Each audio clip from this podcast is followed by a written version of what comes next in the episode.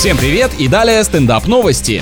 50-летняя жительница столицы рассказала в соцсетях о решении заняться тверком, но администратор курсов заявил, что направление будет москвичке не по силам. Получается, опытная охотница за мужским вниманием подумала обзавестись современным оружием. Главное, чтобы поясницу не заклинило, иначе эффект будет не совсем желаемым. Пользователи разделились. Кто-то считает, что человек сам вправе выбирать, в каком возрасте ему трясти ягодицами, а кто-то согласился с вердиктом танцевальной школы. Да и правда, хочется человеку найти приключений на пятую точку, не самый худший для этого способ.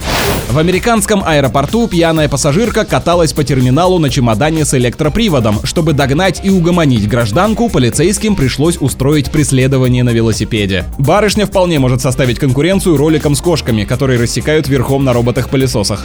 На этом пока все. С вами был Андрей Фролов. Еще больше новостей на нашем официальном сайте energyfm.ru.